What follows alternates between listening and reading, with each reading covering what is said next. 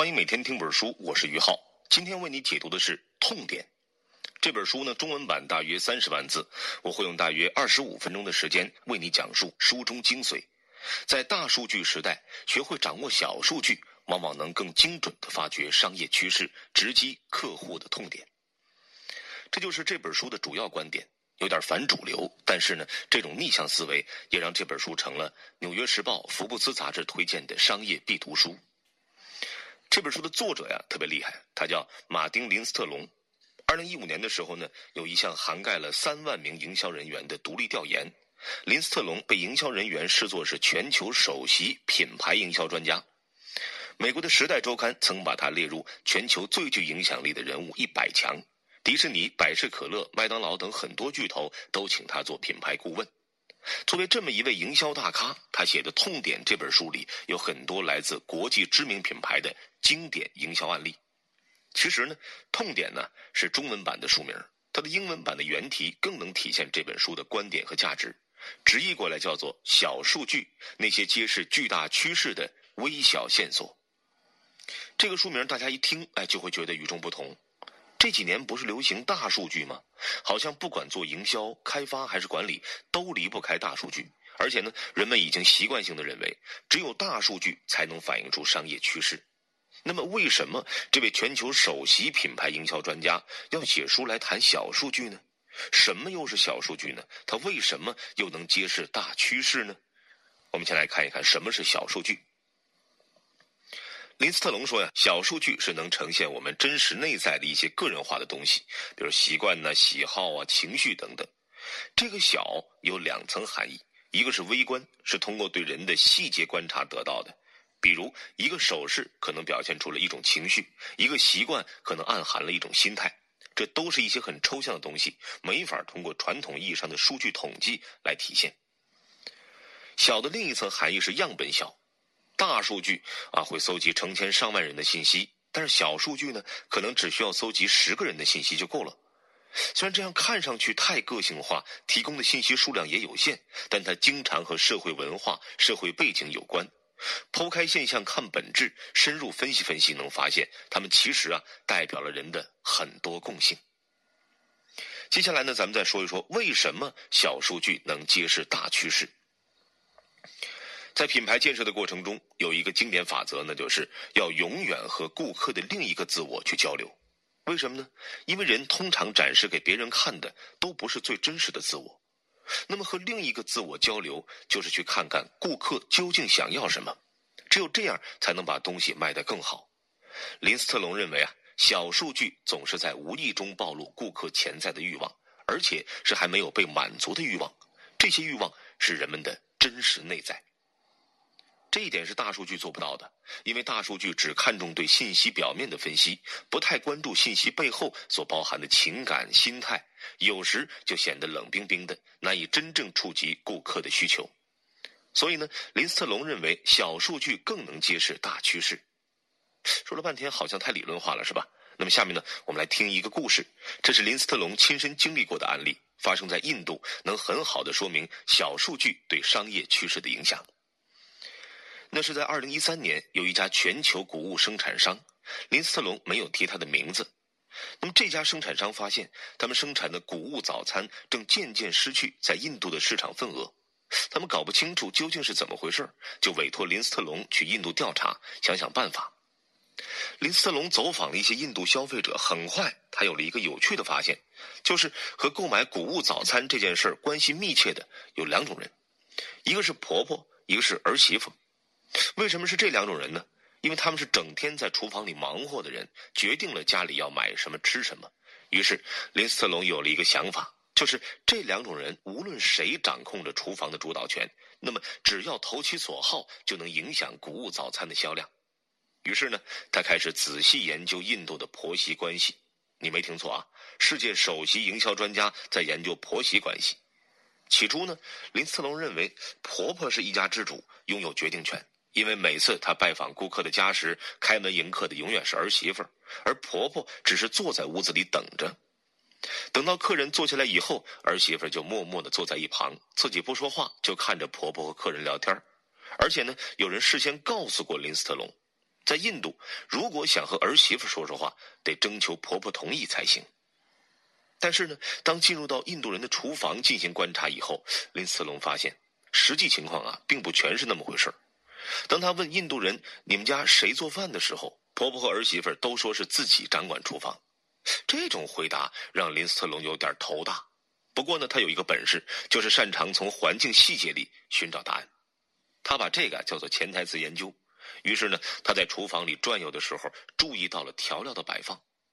许多印度家庭的厨房都会摆放五六种调料。起初呢，林斯特龙觉得这些调料的顺序是随机的。不过后来他注意到，越靠近灶台的调料粉颜色越鲜艳，比如红红的辣椒粉或者黄色的豆蔻粉；而越远离灶台的颜色越单调。而且更有意思的是，最靠近灶台的调料粉的颜色总是和婆婆衣服的颜色差不多。这说明什么呢？说明这调料粉是婆婆喜欢的呀。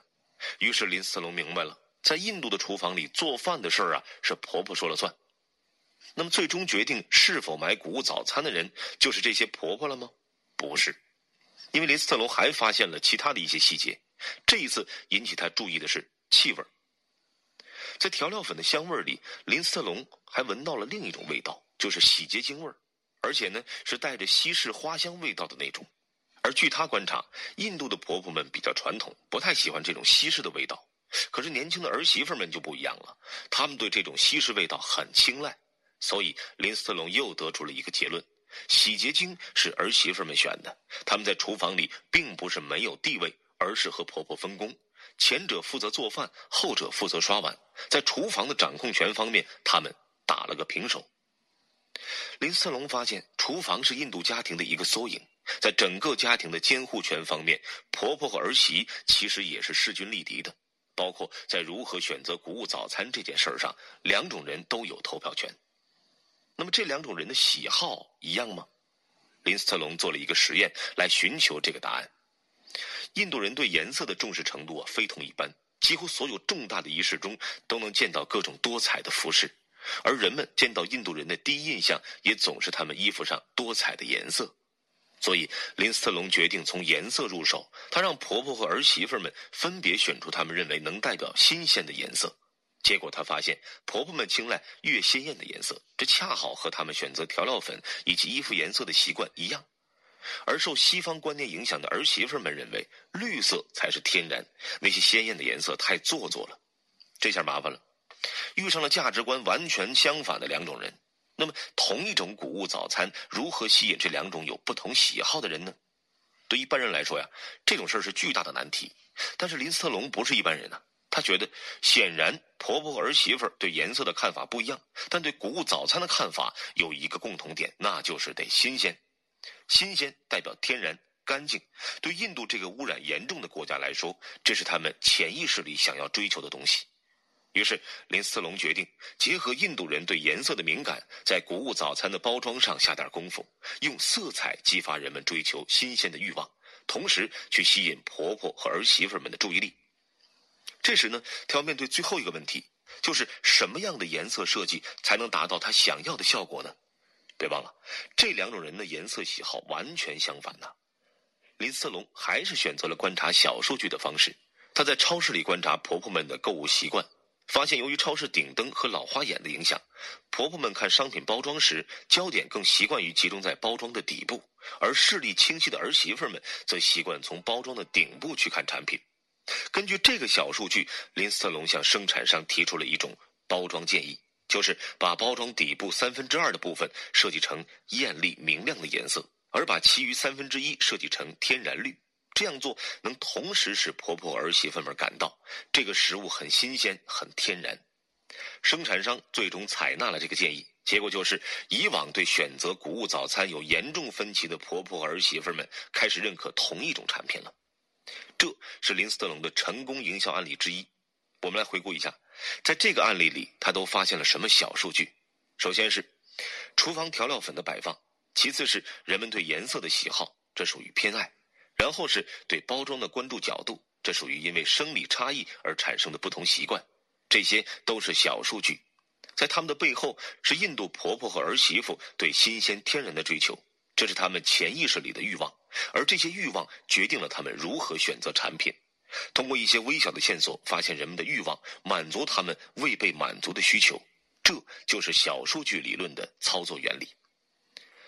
林斯特龙在这本书里啊，为小数据理论设计了一个完整的流程，其中包含了七个步骤，每一个步骤都用一个单词来代表。由于这些单词的英文开头都是 C，所以呢，他把这个框架称为七 C 法。我们分别来看一看每一个步骤都是什么。先来说第一个步骤：搜集。搜集指的是搜集信息。什么是信息呢？就像刚才我们说的，是人们的兴趣、习惯，甚至信仰等任何可能对品牌的接受度产生影响的东西。一定要注意的是，它们不是数字、图表，而是与人的感觉、心态有关的信息。比如说，你要为一个品牌的营销去走访一个社区的客户，就要了解他们对社区有什么看法，感觉荒凉还是热闹，安全还是恐惧。当地人和你擦肩而过时，是直视你的眼睛，还是看向别处？垃圾是定期收走，还是会滞留一段时间？可能有人觉得奇怪，这些信息有什么用呢？林斯特龙说了，他们会让你看到人群的一些特征，得出对顾客群体的初步判断，而这些判断可能会影响产品最后的决策。林斯特龙啊，曾为沙特策划修建一个大型商场。之前呢，他走访过一些沙特家庭，发现当他提到火的时候，沙特的女人都会表现出极其强烈的恐惧感，而孩子们的玩具中有近八成是救护车、警车这样的应急车辆。于是他有一个初步判断，就是沙特人怕火。而到后来，这两个信息使他明白，其实这说明沙特人内心里缺乏安全感。于是，在商场的建造过程中，他让设计师们打造了一个充满水元素的绿洲。一切细节都围绕“镇静”这个词做文章，取得了很好的效果。搜集这些初步的信息需要一些关键的人的帮助，这些人被林斯特龙称为当地观察者。他们可以是理发师、邮递员、酒保，谁都行。但他们必须有两个特点：一是掌握很多当地的信息；二是能客观看待这个社会。林斯特龙每到一个地方，最喜欢找出租司机，而且这个司机最好还不是当地人。这样一来，他就能更大胆、客观地评价当地的一些信息。如果我们不知道到哪里去找可靠的当地观察者怎么办？林斯特龙有一个简单的办法，就是在社交网站上寻找那些活跃人群，他们外向、自信，是理想的观察者。这就是七 C 法的第一步：搜集。接下来我们来看第二步，叫做线索。这里的线索是有特指的，就是他们要与顾客的自我有着密切的关系。人通常有两个自我构成，第一个是理想化的自我，就是我们希望别人看到的样子。比如说，我们发布在社交媒体上的照片，就是我们想给别人看的形象。另一个就是真实自我，与我们的欲望有关。而显示真实自我的线索，通常都隐藏在比较隐私的地方，比如说冰箱、橱柜、衣橱等地方。我们来举个例子，丹麦被视作是地球上最幸福的国家。林斯特龙曾经发现，几乎每一个丹麦家庭的起居室里呢，都会摆放着一套火车模型。起初他以为这是给孩子们的玩具，但后来他注意到这些模型都很新，买了好长时间了，结果也没老化，也没破损。于是他就明白了，压根儿没人玩过这东西，就是个摆设。丹麦人常说一个名词叫做“社交厨房”，专门指那种设备齐全，但是从来不做饭，只当宴请背景的厨房。这也是摆设，是给所谓幸福生活装门面的。很多丹麦人都承认，他们的生活就像摆设，表面看起来挺和谐，其实压力非常大。火车模型和社交厨房是他们展示出来的理想自我，真实的自我其实特别焦虑。通过这个例子就能看出，想要获得关于真实自我的线索，就要尽可能的了解别人的私密空间。看看他们最喜欢哪件衣服，手机上的音乐播放列表里都有什么歌曲，冰箱里放着什么吃的，可以试着问问他们，什么东西对他们来说最重要，什么又让他们特别担心。你总会得到一些意外的答案，而这些答案能为产品的营销带来灵感。我们再来看七 C 法的第三步，叫做连接。到了第三步，我们可能已经掌握了六七条小数据了。那么就要开始考虑这些线索有什么相似点没有？它们是不是指向了什么？把小数据串联起来，寻找线索的过程就叫链接。作者认为，寻找这些线索就是寻找顾客的情感缺口，看看他们的情感中缺少什么，赋予什么。美国呢有一家地区性质的连锁超市，叫做洛斯，大概有一百多家店面。从二零零八年经济衰退以后，洛斯超市的收入就开始下降。于是他们请林斯特龙想想办法。林斯特龙先观察了洛斯店面所在的城市，他发现城市里没有广场，城中心空空荡荡。下午五点以后，马路上就没什么人了。再仔细观察店面所在的社区，房子盖的也都很相似。社区里的人则很善良大方，大方到连冲突都没有。这些说明了什么呢？当林斯特龙走进酒店的客房，看到封闭的窗户时，他明白了一点：这说明美国人处在了一个越来越封闭的社会里，人们开始变得孤立，连吵架这种交流都没有了。所以，尽管他们生活在同一个地区，但是社区感与归属感都消失了。而洛斯超市的布置也和他们生活的社会环境一样，太商业化，太有距离感，很难产生归属心理。而人们骨子里是不喜欢这种感觉的，当然不会去那儿消费。这个案例中的归属感就是一种情感缺口，在连接的阶段不一定要非常清晰地发现这个缺口，只要能有大致的方向，并能继续深入探索下去就可以。连接之后就可以进行七 C 法的第四步了，第四步叫做关联。小数据关注的是人的独特行为与情绪，那么这第四步所研究的就是到底在什么时候这些情绪或行为第一次出现，而更多的时候就是去发现他们的情感缺口是在什么时候出现的。找到这个答案，就接近找到了商品与顾客之间的关联。说白了，就是要找一个切入点。我们来看一个关于切入点的经典案例啊，早在二十世纪九十年代。玩具巨头乐高就已经面临困境，他们每一次的大数据研究都表明，人们越来越追求即时满足感，所以孩子们喜欢玩数字化的产品，而积木已经过时了，所以乐高逐渐放弃了积木这个核心产品。不过，二零零三年年初，乐高还是倒了大霉，销售额同比下降了三成，于是他们向林斯特龙咨询求助。那么，林斯特龙是怎么解决问题的呢？我来告诉大家。他在一个德国男孩的运动鞋上找到了办法，这事儿听着有点不太挨着，是吧？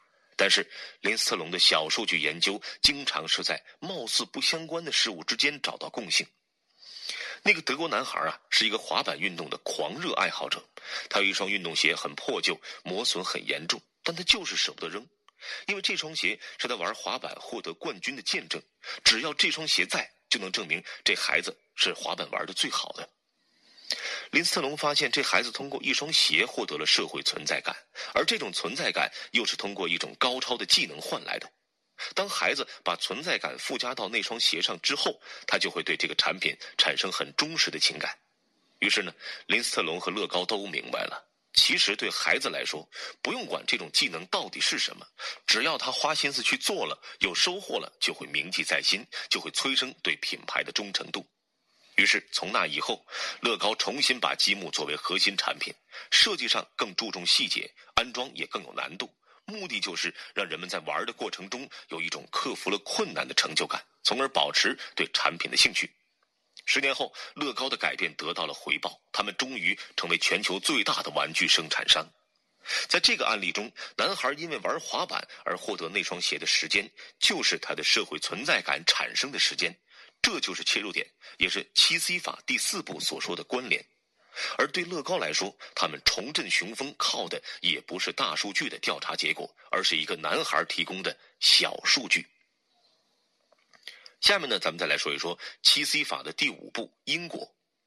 在这一步里啊，我们面对搜集上来的种种小数据，需要问问自己：这些会激发人们什么样的情感呢？刚才乐高的案例里，鞋子的信息就激发了社会成就感。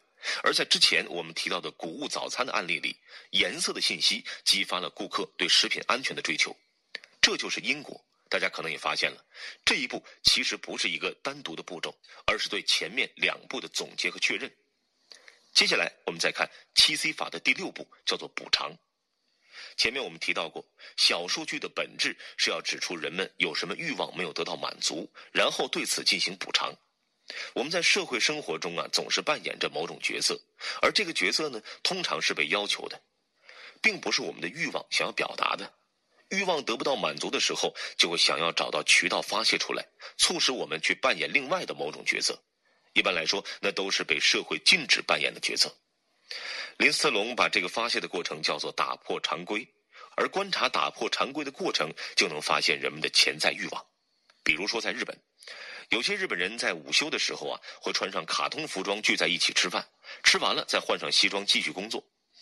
穿西装是社会要求他们扮演的角色，而卡通角色是他们打破常规的反应，说明啊，他们想对抗现实生活的压力，想摆脱刻板形象。他们内心的欲望是追求一种可爱、轻快的形象，抓住“可爱”这个关键词，就能找到他们的消费心理。说到可爱啊，美国曾经有一款能定时清扫的智能机器人，名字叫 Roomba，一度特别受市场欢迎。但是后来陷入了销量下降的境地，于是生产商也向林斯特龙求助。林斯特龙发现 Roomba 这个小家伙在撞到墙的时候会发出“啊哦”这样的声音。而他走访 Roomba 用户的时候，又发现，这些人其实不太在意机器人的扫地功能，而是觉得 Roomba 能说话，挺可爱，想把它当成一个宠物来养着，或者呢，想用它去吸引客人的注意。这说明，在购买者的心里，其实住着一个没长大的自己，他们想通过这个挺可爱的小家伙，去找回自己的童年世界。然而，生产商以为啊，人们更在意的是清洁技术，觉得说话功能多余，一度给去掉了。这就减少了他的可爱劲儿。人们的欲望是找一个伴儿，不是想找一个不会沟通的机器，这样只会放大生活的无聊程度。那当然就不买喽。所以呢，林斯特龙建议生产商增加机器人的人性特征，帮助他们恢复了品牌的影响力。这个案例就是典型的找到欲望并进行补偿。最后，我们再来看一看七 C 法的最终一步——观念。需要说明的是，这一步里的观念指的其实是创意。当我们发现顾客的欲望想要进行补偿时，通常需要创意去制造惊喜感。我们再来看一个案例，在瑞士啊，有一个时尚品牌叫塔利维尔，在瑞士还挺顶尖的，但是在欧洲其他国家的知名度啊并不高。为什么呢？好多女孩都不喜欢去这家的店面，觉得环境不好，更何况现在都在网上买衣服，谁还去逛商店呢？塔利维尔啊，就请林斯特龙做了品牌顾问。林斯特龙和女孩子们聊天的时候，发现他们一天里有相当多的时间在想要穿什么。早晨起来会自拍十几张照片发到网络上，这样做是为什么呢？是为了和朋友们交换意见，看看穿什么好，也省得撞衫。这个习惯给了林斯特龙很大启发。于是呢，他给了塔利维尔一个创意，在实体店的试衣间里放一个能联网的落地镜，只要用手一点，就能把镜子变成电脑屏幕。然后可以登录 Facebook，通过摄像头把自己的试衣服效果展示给朋友们看。这种即时投票一样的做法，让女孩们蜂拥而至。这就是七 C 法最后一步所强调的有创意的观念。好，我们再来回顾一下七 C 法的七个步骤。第一是搜集，就是搜集和顾客有关的习惯、兴趣、感受等信息。第二是线索，就是寻找能呈现顾客真实自我的细节。第三步是连接，是寻找到顾客大致的情感缺口是什么。第四步是关联，是去发现顾客的情感缺口第一次出现是在什么时候，是由什么事物引起的。第五步是因果，就是确认小数据促使顾客产生了什么样的情感。第六步是补偿，指的是从顾客的情感中发现他们没有被满足的欲望，对此进行补偿。第七步是观念，用创意设计出可以操作的补偿办法来满足顾客的欲望。好了，这就是如何使用小数据理论的七 C 法。需要强调的是，林斯特龙虽然认为大数据不能把握人的习惯、心态，但是他仍然认为，把小数据与大数据结合起来，去研究顾客的心理是有启发性的做法。毕竟，我们生活在互联网时代，线上的数字化自我与线下的真实自我都需要我们仔细认知。通过两者的对比与结合，我们就知道自己是谁，以及究竟想要什么。对于二十一世纪的营销来说，这是至为关键的两个问题。好了，以上就是这期音频的全部内容。为你准备的笔记本文字就在音频下方的文稿里。恭喜你，又听完了一本书。